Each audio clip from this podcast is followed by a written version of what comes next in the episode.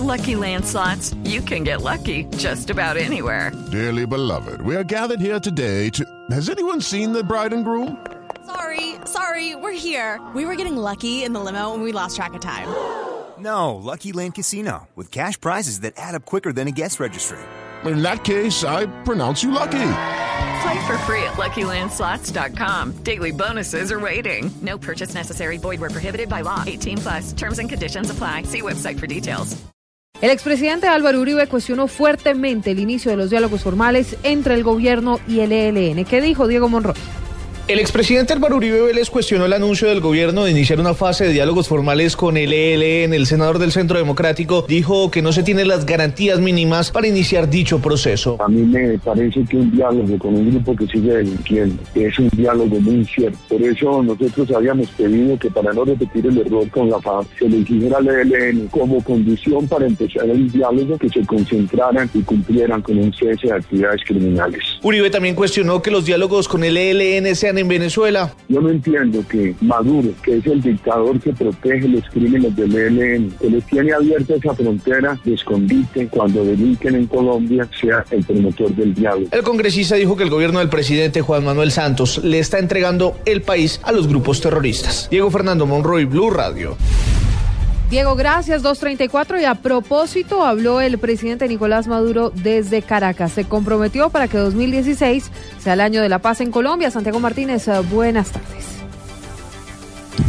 Así es, Silvia, buenas tardes. El jefe de Estado da estas palabras justamente minutos antes de iniciar formalmente una reunión en el Palacio de Miraflores, donde además de él como jefe de Estado venezolano estarán las delegaciones del ELN y del gobierno colombiano que hoy anunciaron acá en Caracas el inicio de los diálogos de paz proceso de diálogo para la paz en Colombia entre el Ejército de Liberación Nacional, la guerrilla colombiana, el ELN y el gobierno del presidente Juan Manuel Santos. Felicitaciones, presidente Santos. Felicitaciones, Colombia. Desde la cuna de Bolívar, Caracas, se ha anunciado el inicio de los diálogos y comprometo todo el amor, toda la buena voluntad de Venezuela para ayudar a que el año 2016 sea el año de la paz en Colombia. La paz en Colombia es la paz bolivariana de toda la región suramericana.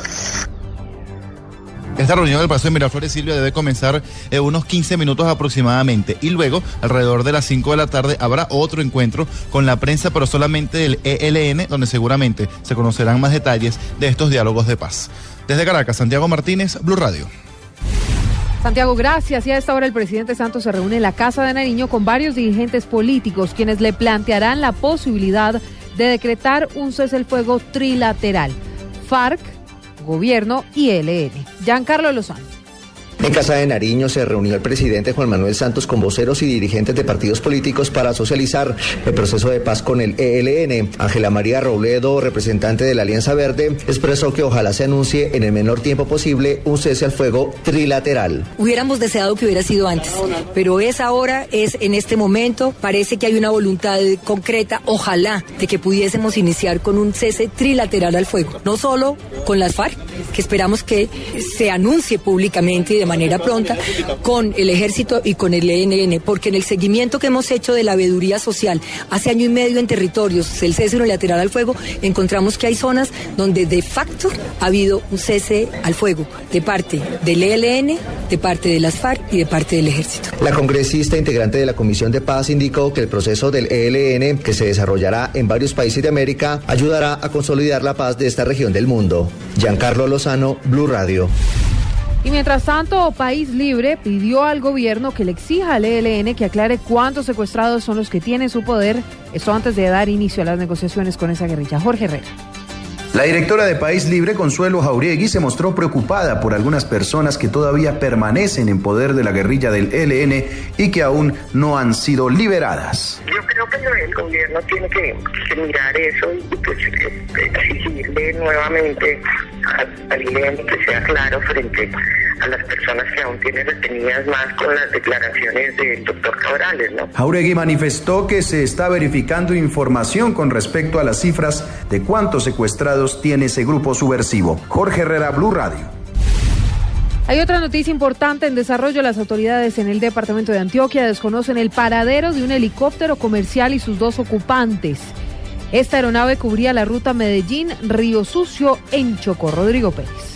En el Urabá antioqueño buscan la aeronave que prestaba un servicio de transporte de valores y que pertenecía a la misma empresa del helicóptero accidentado la semana anterior, donde perdieron la vida cuatro de sus ocupantes. El secretario de Seguridad de la Aeronáutica Civil, coronel Freddy Bonilla, manifestó que el helicóptero no se reportó y, de acuerdo con los protocolos de seguridad, esperan que haya aterrizado en algún lugar por mal tiempo. En el siguiente punto mandatorio de reporte, no, no reporta el control de tránsito aéreo, por lo tanto, nosotros iniciamos el protocolo de alerta, de verificación de porque no estaba reportando el sitio y en este momento pues estamos en una fase de, de, tres que significa que ya el helicóptero por combustible debe estar aterrizado en algún sitio. Según el coronel, ya avanzan en la búsqueda de la aeronave en zona boscosa de Carepa, en Urabá. El helicóptero tenía una autonomía de combustible de dos horas. En Medellín, Rodrigo Pérez, Blue Radio.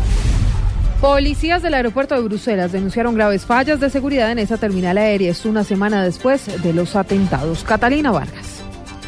Muy buenas tardes. Un centenar de los casi 400 policías que trabajan en el aeropuerto de Bruselas, uno de los escenarios de los ataques terroristas en la capital belga el 22 de marzo, denunciaron en una carta abierta a su jerarquía fallos de seguridad que a su juicio facilitaron los atentados. Los agentes de policía afirman en su carta lo siguiente. Escribimos el 22 de marzo de 2016. Cada policía que trabajaba en uno de los servicios de policía en el aeropuerto de Saventem esperaba que una fecha así se produjera. En concreto, los agentes lamentan la negación de señales y la ausencia de seguridad de la que se han aprovechado los que han reconocido el terreno para los ataques terroristas. Catalina Vargas, Blue Radio.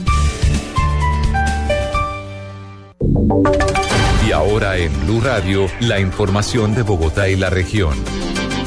Aproximadamente 2 billones de pesos costará solventar la crisis financiera que atraviesa el sistema de transporte público de Bogotá, SITP, ahora llamado Sistema Zonal. Así lo reveló el alcalde de Bogotá, Enrique Peñalosa. Los detalles con Carlos Arturo Alvin.